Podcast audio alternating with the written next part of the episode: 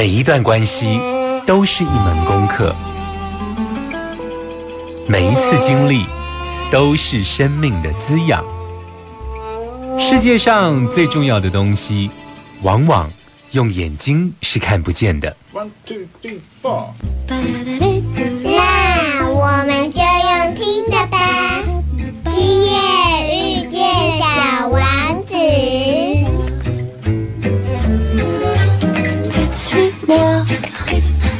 sais sourire, suis-moi. Et si je suis pas, suis-moi, là où je suis beau. Suis-moi, on y est presque, suis-moi. Là où rien ne presse, suis-moi. Et voilà que nous y voilà.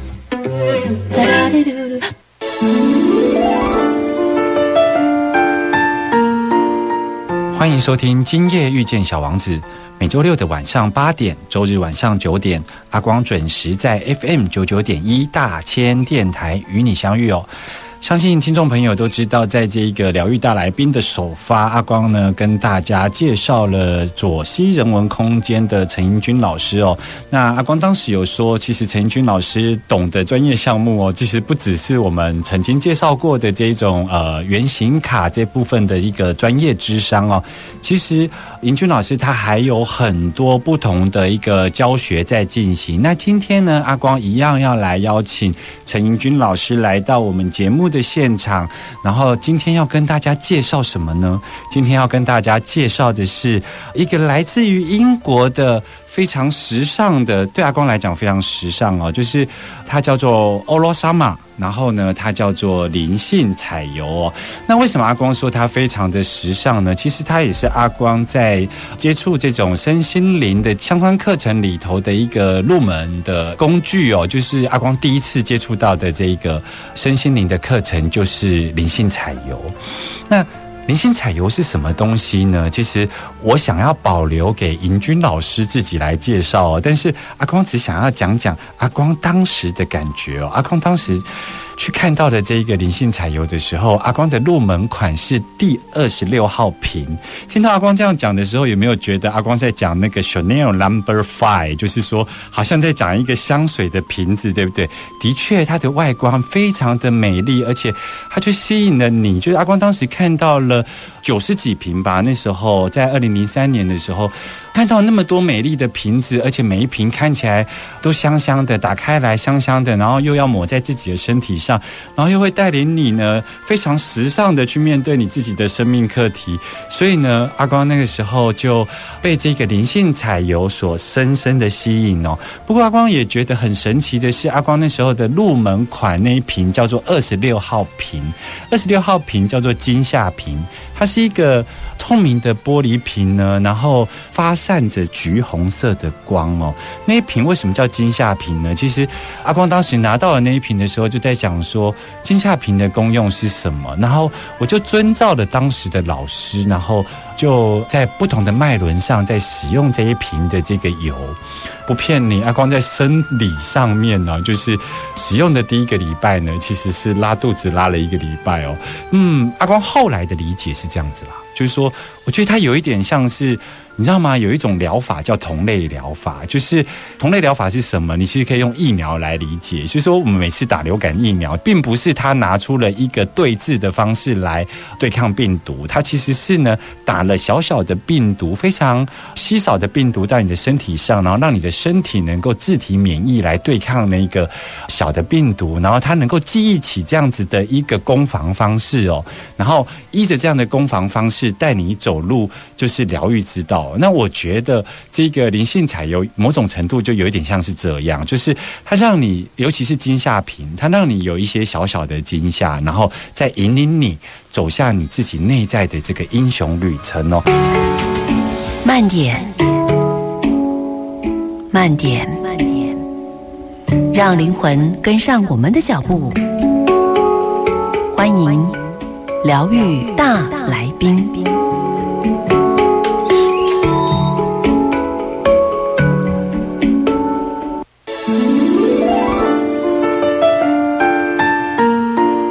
欢迎回来 FM 九九点一大千电台，今夜遇见小王子，我是阿光哦。我们这一集的这个疗愈大来宾，要再一次的为大家邀请到左西人文空间的负责人哦，就是我们陈盈君老师哦。盈君好，各位听众朋友，大家好，我是尹君。上一次盈君老师来的时候是带来了一本新书哦，那本书叫做《看懂灵魂契约的七十四个人生解答》哦。但这一次呢，盈君老师要来跟大家聊聊一个身心灵的能量工具，这个工具叫做灵性彩油哦。是不是可以请盈君老师先跟大家谈一下这个灵性彩油？它并不是忽然之间蹦出来，它好像有一个还蛮感人的故事，对不对？嗯，是的，这是从我们这个围棋老奶奶的系统发展出来哦。嗯那那个时候是在一九八四年的时候，围棋奶奶她那当年是已经六十六岁了、哦。嗯，那其实她在她的生平里面有非常多感人的故事哦。是包括呢，他自己小时候其实，在哈希德教派一个家庭里面长大，嗯哼。那所以他自己在这个教派的家庭里面长大的时候，他的父亲就是所谓的卡巴拉神秘学的老师哦。嗯所以在神秘学的过程里面，他有非常多的渴望。那但是在这个教派里面又不能传给女孩子，所以她跟她父亲之间有非常多内在她渴望想要学习，也想要传承，但是又没有办法。嗯哦，所以她自己在生命的历程里面经历了一些痛苦，嗯。那也包括她后来结婚啊，然后被虐待啊、离婚啊，嗯然后跟好朋友一起创业啊、等等。哦，所以在一九八四年的时候呢，他因为糖尿病的关系哦，所以他眼睛几乎也失明了。嗯那也是因为在这样几乎失明的状况里头，他看到的不只是物质世界的画面而已，他看得到这个光。嗯就是看得到所谓的 aura，看得到所谓的这个光的频率的气场。对，那他在这个有一次的静心里面，他就听到了有一个讯息下来，嗯他就说：“孩子，把水分开，嗯，亲爱的孩子，把水分开。”听起来像摩西会听到的对声音。那他那个时候他就跟他的伙伴分享哦，他就说：“天哪，我是不是疯了哦？”嗯对，那他就又继续在静心的过程当中，他又听到第三次，甚至直接就是感受到那个画面在他内在这么如实的呈现出来。嗯，所以这就是我们常说嘛，重要事情说三次哦。所以宇宙要把这个讯息带下来给他，就是透过又一次、两次、三次，让他更加的验证。是，所以在那个时候呢，他就在当天哦，他就不知道为什么，他就循着这个内在的指引，他就觉得竟然这么清晰，他就进去他的实验室哦，因为他原本是手足医生哦，嗯他也是有在做化妆品啊、嗯。保养品，嗯。那药草学他也是非常的精通，嗯。所以他就进去他原本的实验室里面，他就开始让自己的双手带领他去制作出了第一瓶的彩油品。嗯。那他那个时候还不知道那个是什么样的东西哦，嗯。所以在同年哦，因为刚好有一个像是化妆品哦、药草的一个博览会哦，他就去到现场，他就把这些瓶子就摆在现场。那他那时候他也完全不知道这是要做什么，嗯那他重点是要销售他自己的化妆品跟保养品，他就把这些做出来的第一瓶彩油就当做这个层板架下面挎着的支架。哦，还不是装饰品呢，还不是对装点呢，哈，就是把它支架在下面，然后上面摆层板，然后层板上面放他真正想要卖的商品。是，可是，在那个博览会里面，有点像现在的市集哦，身心灵的市集，所有人来到他的摊位，其实都是被那个摆在下面的瓶子给吸引。是，每一个人都问他说：“你那个有在卖吗？那个是什么？那个好奇妙，它好像有能量，嗯它好像在发光。是，那他也是回复说：“我也不知道这个是什么。”嗯那其实就是在那个博览会里面，他认识了就是现在的灵性彩油的校长哦，Michael Booth 校长是。。我想这里头有几个环节要再跟听众朋友说，就是第一个，刚刚尹俊老师有提到，就是除了跟他爸爸的关系上，其实他某种程度也有受他爸爸的启蒙嘛，因为他爸爸在很小的时候就会请他说：“你去看看那个药草，然后那个药草其实是可以来做什么治疗上、疗愈上的对治哦。”所以。其实围棋老奶奶她对药草的使用有她的一些基础的概念，再加上她本来的职业就是这个。还有呢，就是因为他有这部分的专业，再来就是他在某一天聆听了他自己内在的声音，但他在制作上是完全顺着流走的。就是说，他顺着让他的手去制作出第一瓶的灵性彩油，而这里头有一个非常关键的地方是，好像他把真正所谓眼睛的这个视力这个部分降到最低的时候，然后他就有机会看到跟我们不同的这一种光屏、不同的 aura。嗯，我觉得这跟小王子讲的很像，就是说 世界上最重要的东西，往往是用眼睛所看不见的，而也刚好是这样，所以他制作了到目前为止是一百一十九瓶，是吗？是，就是在最新的一瓶的诞生是二零二零年的十二月十四号，哇！也就是 B 一一九。你可以想象，就是有一百一十九瓶的漂亮的玻璃瓶，那那玻璃瓶里头有各式各样的颜色，然后透过光，然后照射出来的这样子的瓶子，不晓得听众朋友在。脑补的头脑里头有没有觉得哦，非常的漂亮，而且是非常的时尚呢？可是这个瓶子呢，看起来它中间有一个分隔线。听说这个瓶子呢，它分成两层，一层是水，一层是油，是不是？是的它这个有什么特别的意涵吗？这个就是当初啊，维奇女士她接收到的可能宇宙吧，哈，她的神给她的讯息哦，嗯就是把油跟水分开。是，所以在这样的一个瓶子，它的名字就叫做平衡油。嗯，那它的上层是所谓的油的质地哦，嗯所以它才会浮在上面。对，那下层是水的质地，萃取出来有点像花精这样子的感觉，上面比较像精油的能量哦。嗯所以把油跟水分开，那中间那一条线哦，就是我们的肚脐上方两指高、两指深的这一个像身体的中线横切一半的这个位置。是，所以，请大家也可以想象哦，就好像我们的身体有上下两段哦，嗯，对，一个在上，一个在下。那这个平衡有的上方是我们的人格意识，也就是所谓的行为展现的部分。那在这个平衡有的下方，也就是所谓的我们的灵魂光线，嗯也就是我们的潜意识、内在支持我们的部分。所以这个平衡油虽然它非常的漂亮，非常的多彩，但是它是以油跟水两个。然后它油的部分，刚刚尹君老师跟我们聊到，就是说油的部分反而是感觉是比较浅直的、比较内在的自己的部分，还是外在？油的部分在上方是外在，外在就比较是表意识的，所以一个是表意识，一个潜意识。表现形式的，OK，、嗯所以它在使用上就会是听说是要经过摇晃来使用。那摇晃来使用这个部分，跟它油水分离的那个中间线，这里头有一个很微妙的关系。那这个平衡之道到底要怎么样来理解呢？我们马上回来。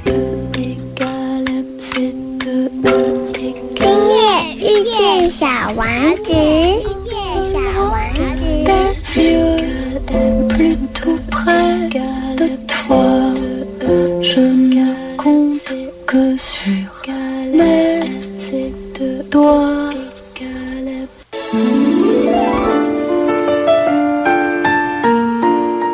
继续回来 FM 九九点一大千电台，今夜遇见小王子哦。所有阿光的精彩节目内容呢，在播出之后呢，都会同步上传到各个播客平台哦。无论你是在 Google Podcast 或是 Spotify 等等的平台，只要你搜寻“今夜遇见小王子”，你都可以收听到不同集数的节目哦。那当然，阿光也要在这里拜托大家，如果你喜欢阿光的节目，你可以在不同的平台，你可以以订阅，然后评分，分享给你的听众朋友哦。回来到我们的节目现场，今天邀请到的这一个疗愈大来宾是我们左西人文空间的陈英君老师哦。那今天要跟大家介绍的是灵性彩油哦。我们刚刚有稍微知道了灵性彩油的诞生，其实是来自于有一个创生者叫做维奇老奶奶哦。这个英国的维奇老奶奶，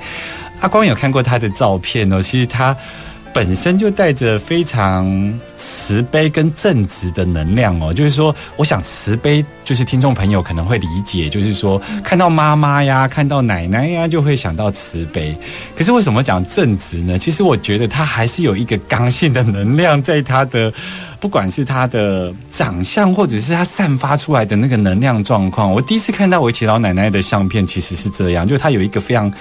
正直的力量在背后支撑哦。那话说回来，我们刚刚有跟尹军老师有聊到关于灵性彩油从诞生第一瓶到现在的一百一十九瓶哦。我想从一个地方来切入，就是坊间有很多所谓的色彩占卜啊，或者是呃所谓的色彩疗法，这个部分其实跟灵性彩油上面有什么差别呢？在这个灵性彩油，我们常讲最经典的一句话就是“你就是你所选的颜色”，哦，直接就是画上等号。是因为你现在的频率共振，你最需要什么样的颜色，有可能不是你的头脑知道的哦，嗯哼，就是可能你的灵魂最需要什么样的颜色，嗯你就会选到最适合你灵魂的颜色，在你现在来支持你。所以尹军老师可不可以这样讲哦？就是我呢，打开我的衣橱，嗯哼，然后我发现呢、当然我这里头有某种程度是可能受到性别僵化的想法，或者是说这个社会对于某些所谓专业者的期待，所以以我。阿光作为一个男性，或者是说生理男性来看的话，打开我的衣橱的时候，我就清一色灰色啦、黑色啊、蓝色啊、哦，嗯所以，我如果透过欧拉萨玛的这个系统，不管是解读，我其实是怎么去分辨这个是所谓的社会上教导我使用的颜色，这个限制我要怎么样打开它呢？如果我们常常会使用、喜欢使用某一种颜色哦，嗯那也代表了我们其实是有某一种对自己的一种偏好的定义哦。嗯，对，所以当你看到一个人的衣橱里面都是蓝的、黑的、灰的的时候，我们就会说，其实它代表了某一种专业的形象哦。是他可能必须要很理性的去跟人沟通，嗯而且不能有太多情绪上面的这种情绪的波动哦。所以可能透过这个蓝色，就是可以支持到自己。所以就是请大家想象一下，比如说像蓝色，就是所谓的工程师啊，可能是在资讯业。最常出现的颜色就是蓝色，，OK，可是如果去到餐厅啊、麦当劳，有没有？哦，对，对，就是红色、黄色，就是下三轮红橙黄的颜色。我觉得你这样举例让我忽然之间鲜明了起来。你看哦，Facebook 蓝色，哦、蓝色它跟资讯有资关，跟沟通有关。然后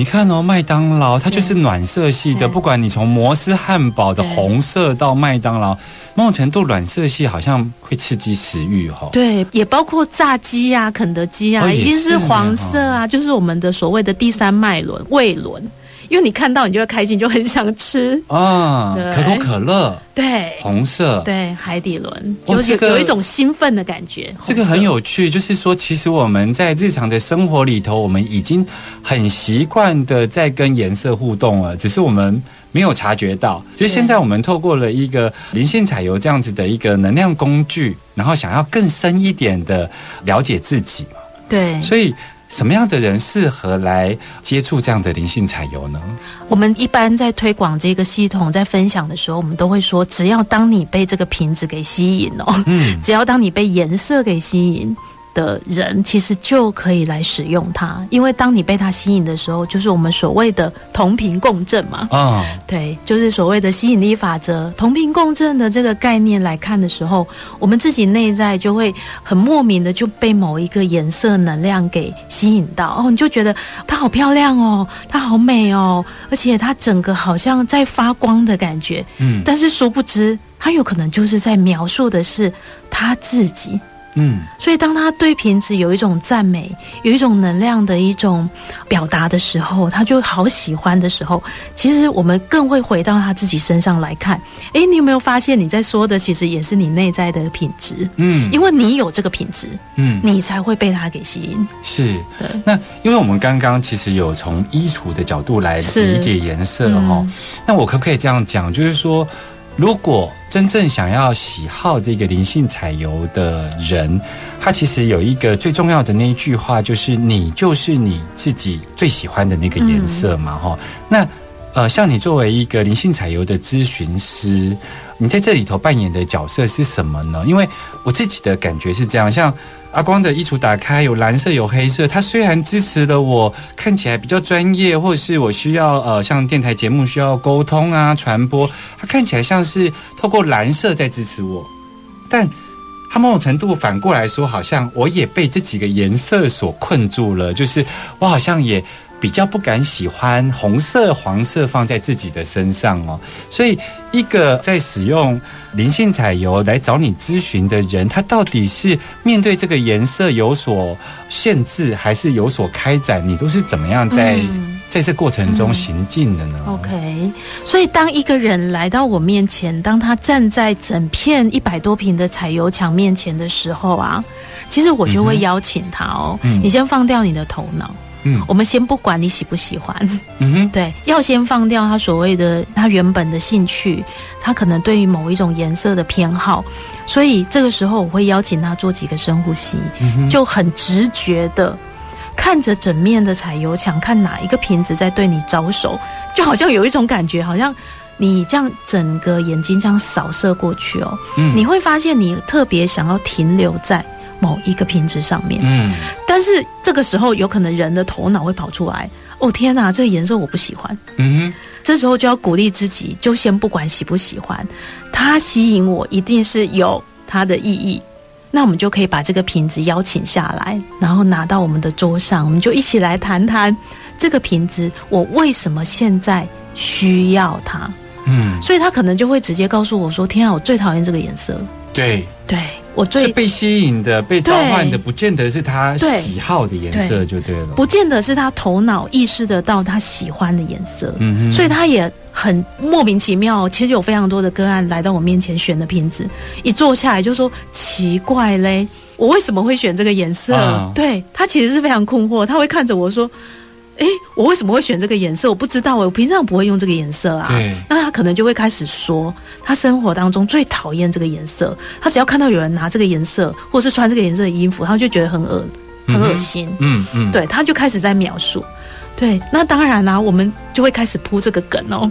因为我们有学过这个系统，嗯。我们知道哦，嗯。诶，接下来我就要引导他对，去讲出，其实这个瓶子某一个部分就是他自己内在可能没有办法接受的自己。嗯。他可能最讨厌的自己，他最不喜欢的自己的某一个面相，他其实是很想要排拒开来。哦，所以就像刚刚前面所说的，他可能可以透过这样的一个频率共振来协助他去打开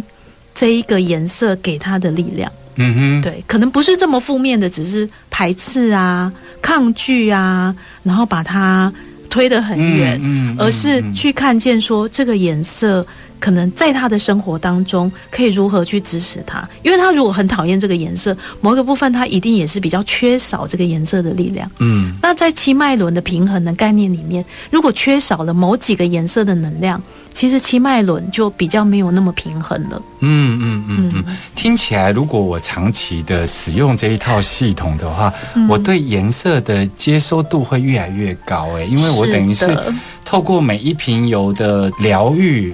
比方说，像你刚刚讲的，他可能会抽到的不是他头脑里头喜欢的颜色，可是他却需要在这个疗程过程中不断的跟他相处，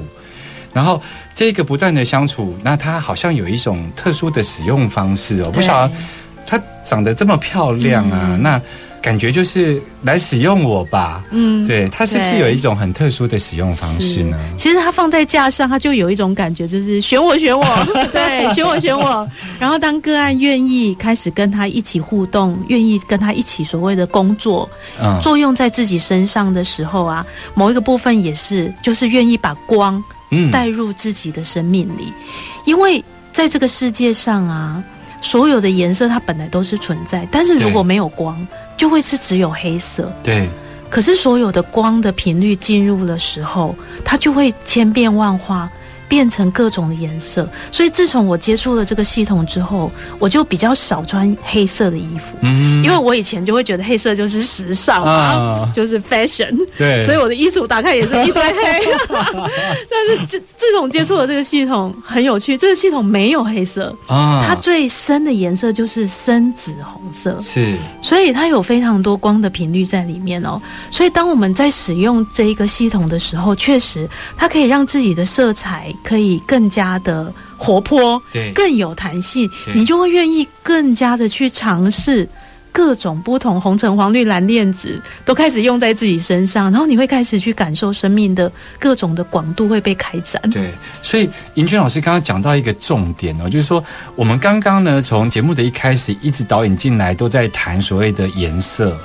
但是刚刚讲到一个非常重要的关键点，就是它背后其实是在谈如何让光进到你的生命当中哦。因为你看哦，如果我们透过色票或透过水彩，你其实是有办法调出黑色的，就是所有颜色的综合来到我们的物质界，它其实是用黑的方式在显象。可是光其实是没有哦，你把。呃，所谓的红橙黄绿蓝靛紫七个颜色用同比例加在一起，其实出现的是白色。对，所以刚刚尹俊老师其实是带领我们一步一步的，就是从物质界的所谓的色彩的共振、色彩的疗愈，它其实最后引出来的，在谈的是一个如何透过光带到我们的生命中，展开我们的英雄旅程。是我们马上回来。égale M, c'est 2 E égale 今夜遇见小王子，遇见小王子。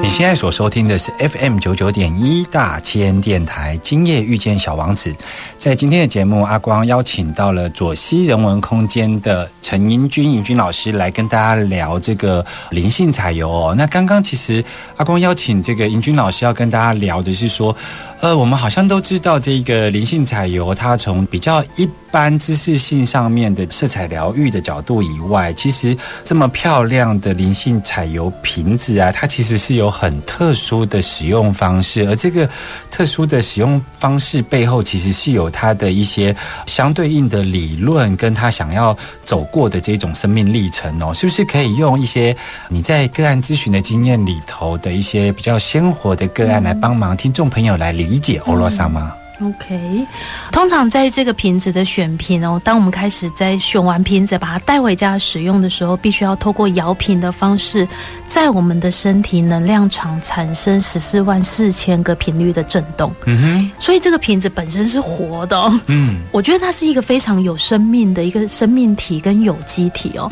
它不是就是你看到这样永远这么清清透透。所以当我们用左手来摇瓶哦，压住瓶盖，然后压住它的肩膀两侧，然后上下摇动在身体的能量场外围。跟我们自己产生频率共振的时候，会把我们身上身心灵各个不同的层面，包括情绪体、感受体、以太星光体，嗯各个不同的层面的频率会共振出来，所以瓶子它可能就会开始变色，啊它会开始变化，甚至开始会起泡。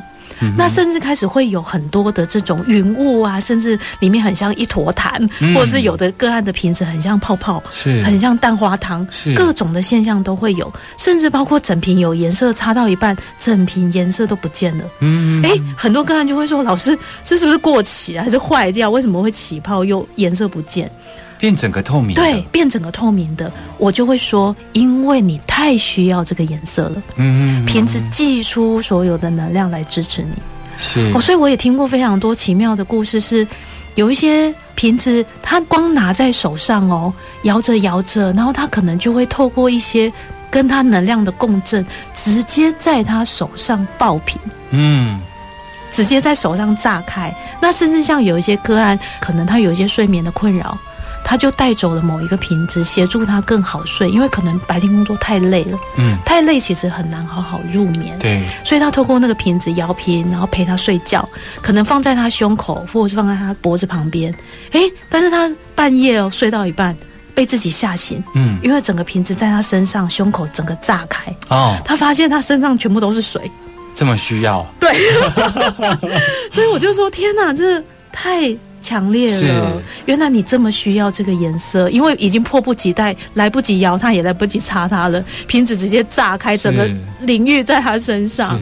是。英君老师，我想要问一个问题哦，就是说，我们刚刚在介绍这一个灵性彩油的时候，有特别讲到它的平衡之道，所以它油水分离嘛，嗯所以它呈现上面就是呈现了油在上方，然后水在下方。方那为什么反而在使用上我们必须要摇晃它？里头是有什么样特殊的意义吗？是还有就是说啊，其实阿光在节目一开始有讲到说，阿光使用金夏瓶，嗯其实作用在身体上面对哈、阿光有使用的第一个礼拜，其实是有拉肚子的情况。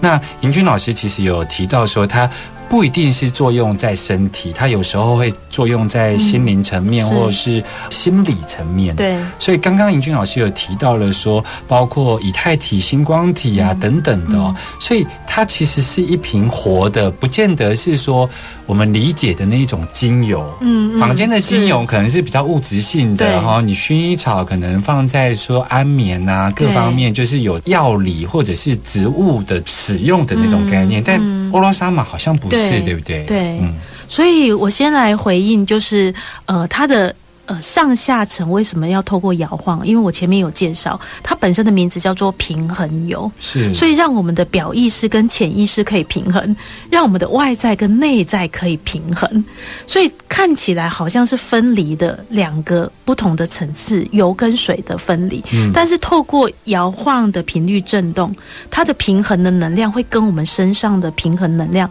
产生共振，嗯协助我们更好的去平衡自己的身心灵，包括身体能量的各个层次。是，对，所以当我们回到在使用的过程当中，确实哦，它就是像是我们的灵魂的镜子，它就是一个我们的好朋友。所以它的层面已经不只是在好像只是花草啊，嗯只是精油啊，只是花精的频率而已哦，因为它更是在灵魂层次上面协助我。所以在这一个四个瓶子的选瓶过程当中，它有个特殊的名词叫做灵魂选瓶的旅程。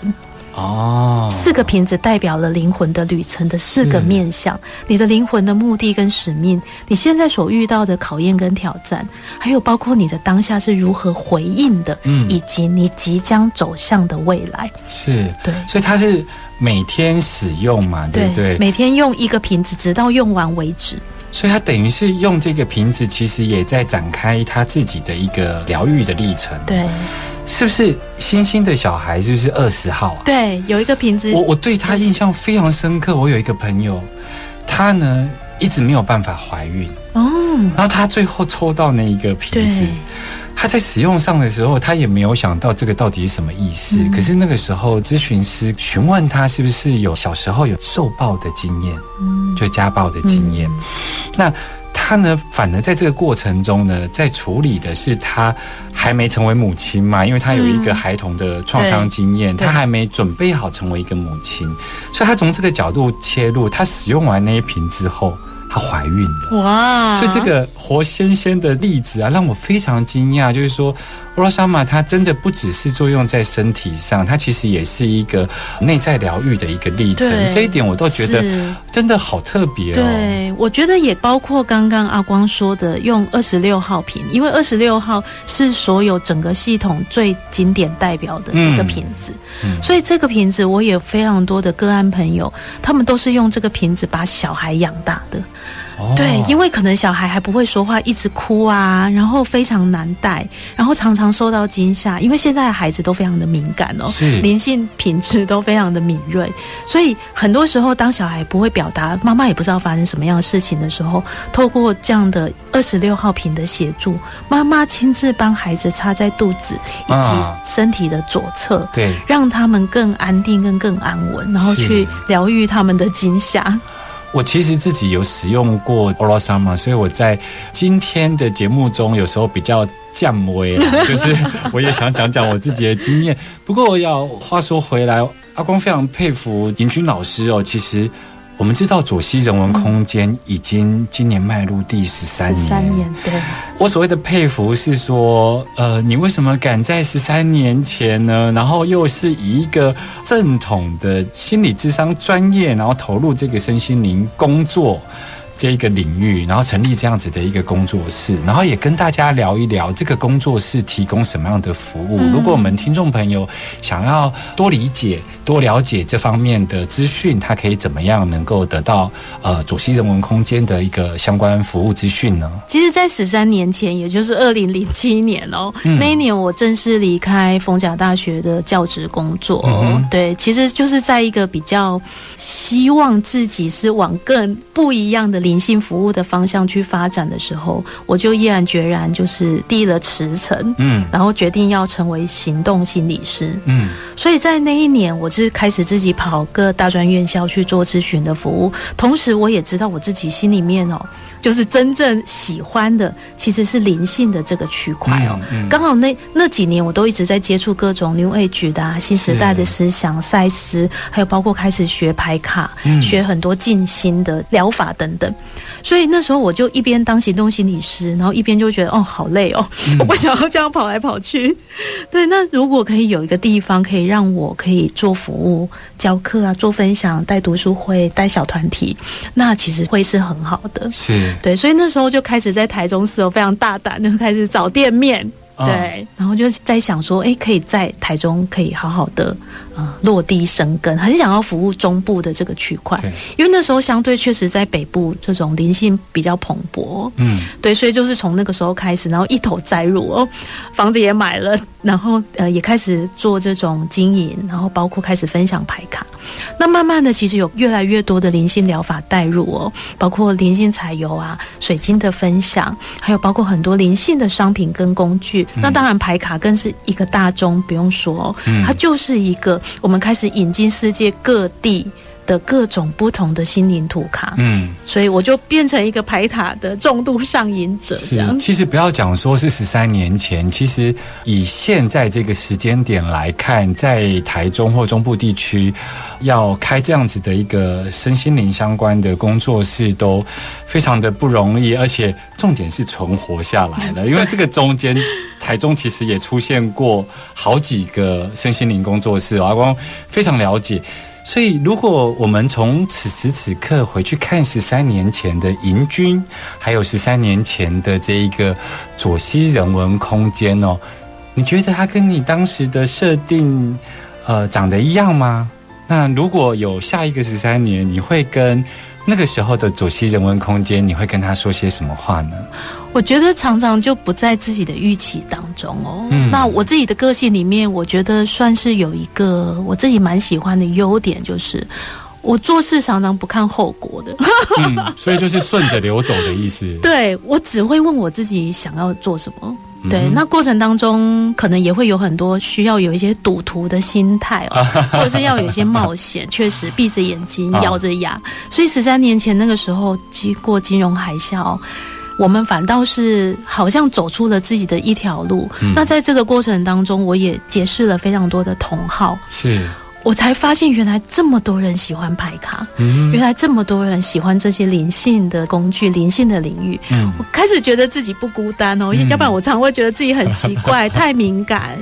然后又不知道怎么如何自处哦。是，对，所以在这个过程当中，也非常感谢左西，它就变成好像一个社会企业的概念哦。所以从前几年开始，我就开始会比较思考的是如何做公益，如何回馈，如何把更多的服务跟奉献，真的是可以跟台湾这块土地好好的结合。所以来到左西人文空间的，不管是听众朋友或是你的学生哦，从一开始他被召唤到这个左西人文空间，然后呃，或者是说他成为你的学生，在你那边学习，然后你提供这样的服务，但是现在重新回来看，我感觉是这像是一个灵魂陪伴的工作了。嗯其实他们有一些人也走向了这样子的一个所谓的灵性工作者哦，所以。我觉得这是一个非常了不起的行业。所谓的了不起，不是因为尹军老师做成功了，而且存活下来了。最主要是这里头有非常多、非常多的生命历程所累积下来。我想，因为时间的关系哦，我们今天呢也真的很谢谢银军老师来接受阿光的采访哦。最后呢，阿光要邀请大家来一起听今天的小王子名言哦。小王子说：“星星发亮是为了让每一个人有一天都能找到属于自己的星星。”我希望今天的节目在银军老师的分享之下，大家都收获满满哦。谢谢阿光，谢谢大家的收听，咱们下次见，下周见，拜拜，拜拜。